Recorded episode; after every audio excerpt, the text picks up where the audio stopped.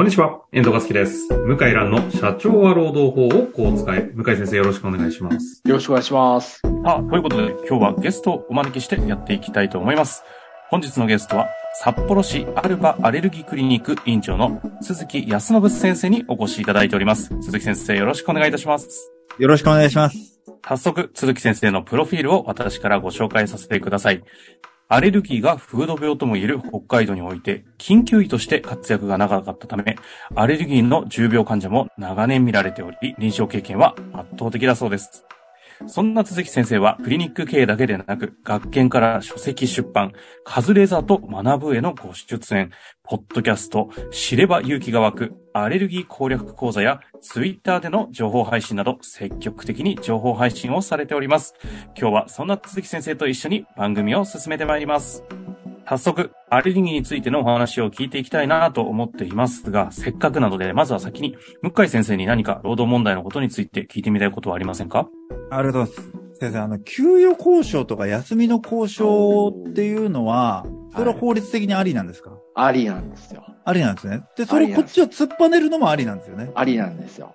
そう。で、そこで出てくるのが、労働組合のストライキなんですけど、うん。まあ、そんな労働組合加入する人今少ないから、うん結局は辞めるか、給料上げてくれか、医療現場だったら退職するっていう切り札をこう、ちらつかして、交渉してきますよね。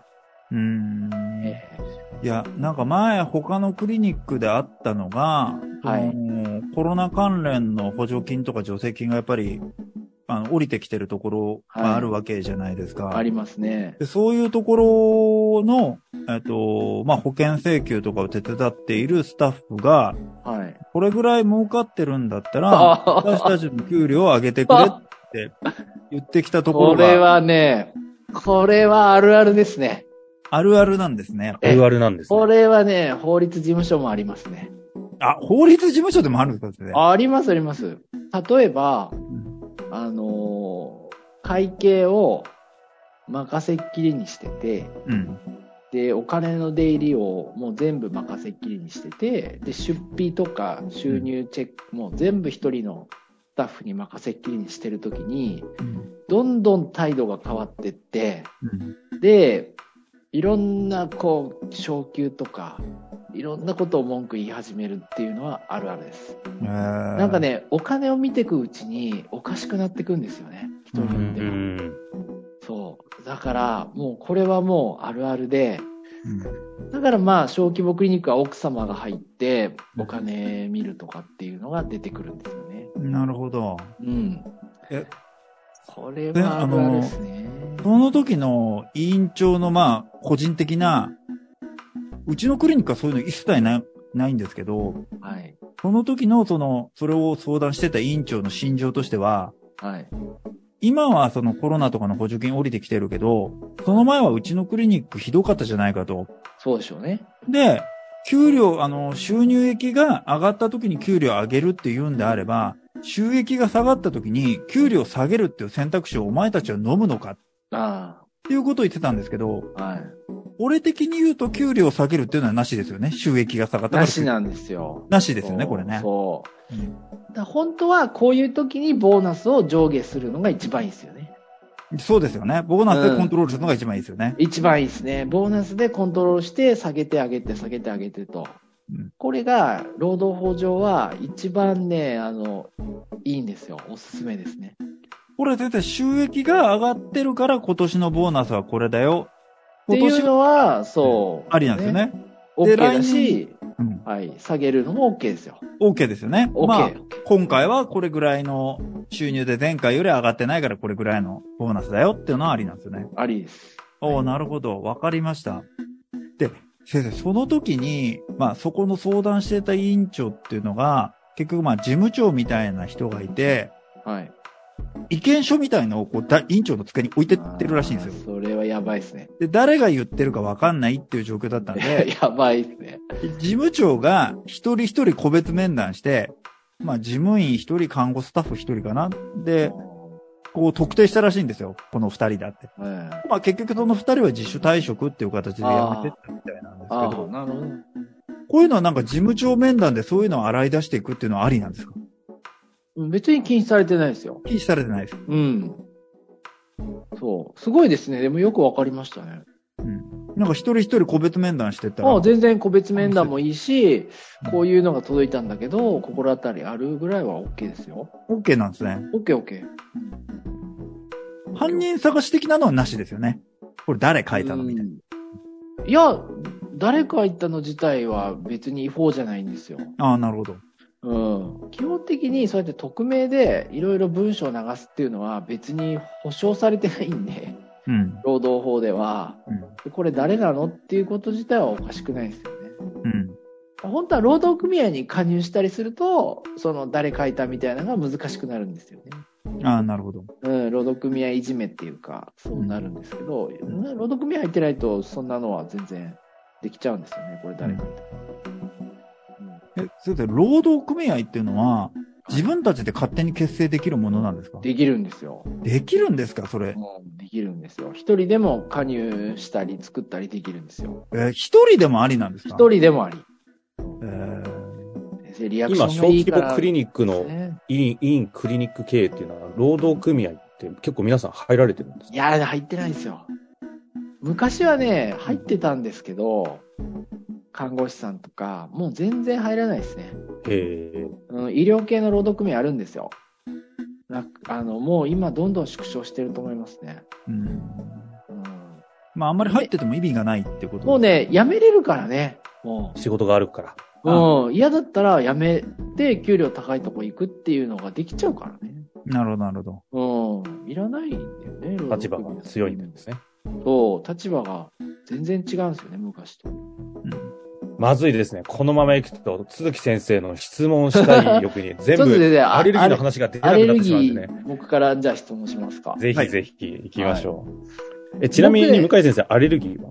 いや、ないんですよね。ないんだ。まあ、かろうじて、なんか、コンタクト入れると、ちょっとその目のほこりとかさ、涙の成分で、ちょっとなんか、し、タンパクができるみたいな、そういうアレルギーがあるんですよ。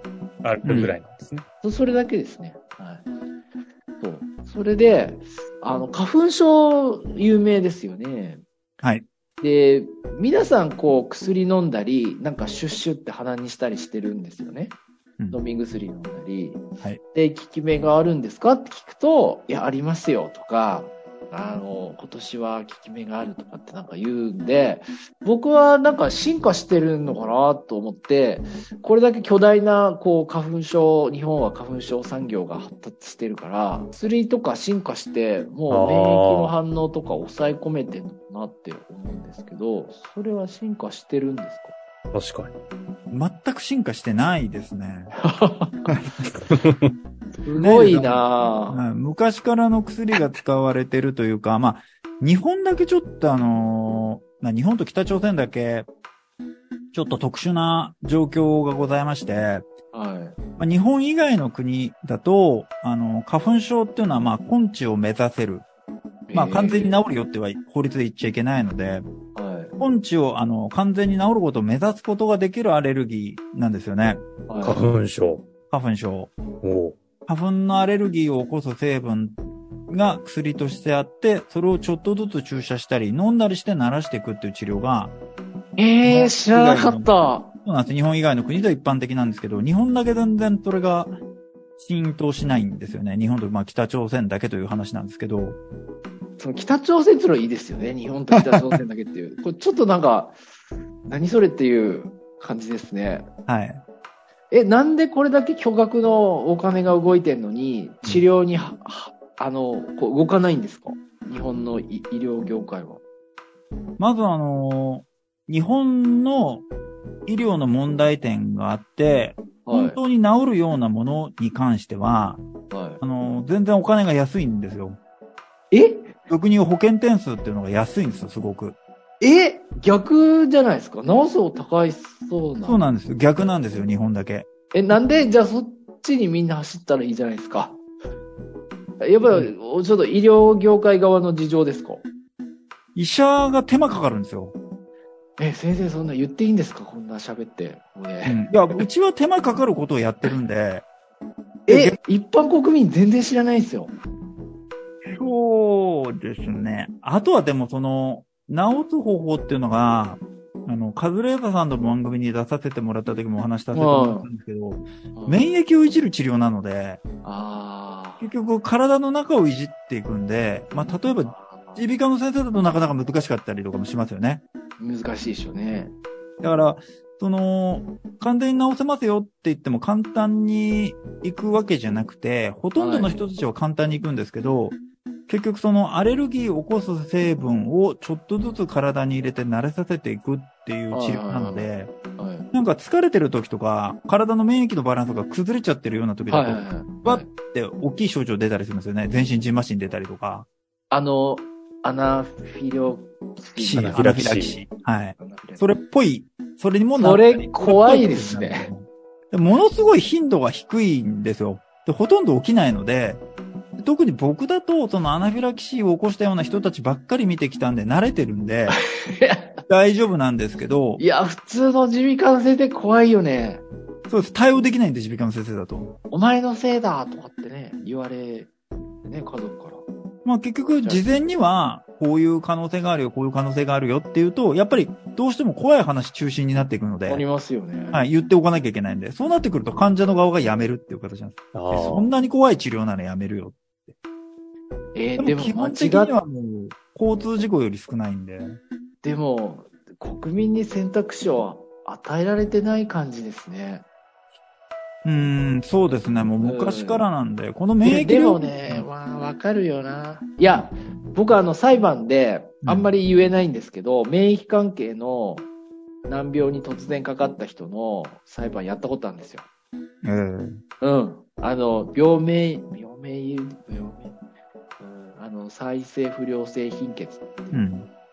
だあれってやっぱ免疫の病気じゃないですか。うん。うん、だその、いろいろ勉強しましたけど、難しいですね、普通の素人にはね。まあそうですね。うん。ああ、でも、でも、それって知らないよね、ほとんどの日本人。でも分かんなくないのは、うんほとんどの人は3月と4月、あ、2月下旬から3月、4月中旬ぐらいで終わっちゃうんですよね。だから、そこまでしなくてもっていうレベルの期間なんですよね。そうですね。3ヶ月間だけまあ薬飲んでやり過ごせば、まあいいかなって。そう。そうなんですよね。うんだから、そこで終わっちゃってんだけど、まあ、岸田総理も昨日かな、もう、花粉症は我が国の社会問題だって発言して、うん。でもそれだったら治療の選択肢も与えてもらいたいですね。そうですね。えー知らないですよ、全然。うんまあでも今の状況だと広がらないですね。あの、えーそうなの、うんそれってで保も険点数が低すぎて、あーうちはそれ専門だからやってますけど、他のクリニックとかだと、え、こんな、もし何かあった時のリスクを負って、これの料金で俺嫌だよっていう感じだと思うんで、正直なところが。こんなん言っていいのかどうかわかんないですけど。ででも点数も含めて変えていかないと、うん。ねえ、まあ、その杉の木を切りますみたいなよりも、そっちの方が早いですよね。早いですね。うんええすごいいいこと聞きましたね。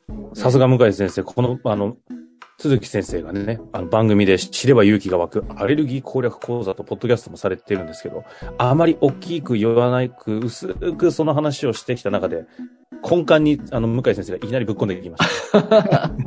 あと、あと先生にちょっともう一個聞きたいのが、はい。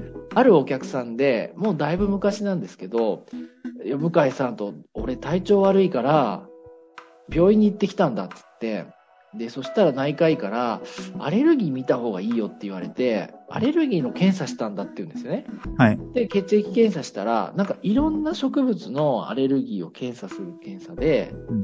で、なんか豚草、なんとかかんとか、サバとか、いろんなものにその社長さん引っかかってて、で、確かに、あの、元気な社長さんなんだけど、いつもこう、なんつうんですかね顔が赤かったり、ちょっと目が腫れぼったかったり、そういう時あるあったんですよ。で、お酒の飲みすぎなんかなとかって思ってたけど、アレルギーの原因だったみたいで、結構ショック受けてましたよね。だからそういう人って結構いるんですか？いや、えっ、と、基本的に一般の先生、いや、ちょっとこれ言っていいのかな？一般の先生たちがやる検査ってなかなかちょっと、それだとわからなくて。え？え？え？じゃあその検査何ですか？と、そうですね。私がやったわけじゃないんでわかんないんですけど。いや、なんかね、あの、草、草類と魚類うん。とか、そういうものが書いてあって、まず大人で魚のアレルギーになることってなくて、えで、にそもそも日本に豚草って結構もう少ないんですよ。世え界で。日本だけ豚草が少なくなってってるんですよね。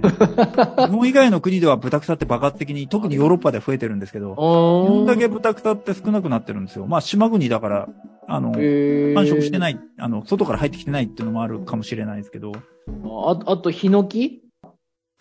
魚？青魚？ってまあいう。そうですね。あとはまあ採血の値っていうのが、どれくらいの値だったらどうだっていうのは、うん。基本的にきま、あの、データがあるものとないものっていうのがあるんですよ。はいはで、データがあるものに関しては、もう論文で、これぐらいの値だったら、何パーセントぐらいの確率で症状出ますよっていうのがあって、い。はい。基本的に採血っていうのは症状出る確率を判断してるだけなので、はもう、なんていうんですか、厳密に言うとその決め打ちはできないんですよね。あ、ええじゃああれ何だったんだろう。ただ、その、まあ、例えば95%以上の確率で症状が出ますよっていう値になった場合はもうそれ、まあ、基本的には一発確定じゃないですか。うん、そうですよ、ね。よっぽど運が良くない限り、その症状の出ない5%には入れないので、うん。やっぱ悩んでる人結構いるんじゃないかなっていう原因不明の体調不良で、なんか腫れぼったくなったり赤くなったり、うん実はアレルギーだったっていう。だ先生からやっぱ全国から来るんですか問い合わせ。全国から来ますね。でしょうね今日来たのが、一番今遠い人が佐賀と長崎なんで帰ってきてる人が。あか、え、オンライン診療じゃないんですか？じゃないですね。九州の人たちはなんか、旅行がてら来ていただく。でもまあ、行きたいよね。本当に苦しんでる人はね、会って話したいよね。ああ、オンライン診東京とか千葉の人たちもよく来ますね。あ、オンライン診療じゃないんですね。オンラインだと、もう、限られてますね、時間が。あ。保険の診療でやろうと思うとオンライン無理ですね。あ、そうなんだ。自由診療でもう1時間とか、もう枠を買ってしまって、やるっていうなら、いいですけど、うんまあ、それだったら、まあ、飛行機で行きますってなっちゃう。来て直接見ますって言った方いが、や、ぜひ楽では、ええリスナーの方でね、苦しんだり、お子さんで苦しんでる方いたら、先生に問い合わせしていただきたいですね。そうですね。札幌にいらっしゃいますし。ねえ。幸いにして僕の周りは、まあ、その社長さんぐらいしかいないけど、ただ、僕の子供の学校で、やっぱり、あの、小麦ですか？蕎麦、小麦、アレルギーで、重篤な症状が出るっていうお子さんがいて、それは弁当持ってきたり、大変そうでしたね。うんまあ、早いうちからやればちょっと直してね、あげることもできるんですけど、蕎麦のアレルギーって今珍しいので、あ、そうなんだ。蕎麦めちゃくちゃ珍しいです。うんあらー。年に一人か二人ぐらいしか見ないです、ああ、そばはね、聞いたことあって、小麦ですか？あと。小麦そ小麦も今僕らアレルギーの医者は、そうなんだもちっちゃい頃にもう治しちゃうので、いやーでもだ、早めに相談してほしいですね。もしお子さんで困ってたらね、リスナーの方でね。そうですね。まあ免疫が固まってくるとどんどん治りにくくなってくるので、成長とともに免疫が固まっていくので、いやーでもあの、向井先生おっしゃる通りで、本当に早め早めというそうか、ことみたいなのでちょっとツイッター、フェイスブックで告知します、先生の。あの、鈴木先生も、あの、ツイッター最近始めておりますので、ぜひ。ツイッター上で先生フォローご利用いただきまして。はい。まあ、そんな鈴木先生ですけど、あの、書籍の方もですね、えー保湿を変えればアトピーは治せるという本をですね、おまたす学研からごいね。出されておりまして、今日ね、アトピーの本。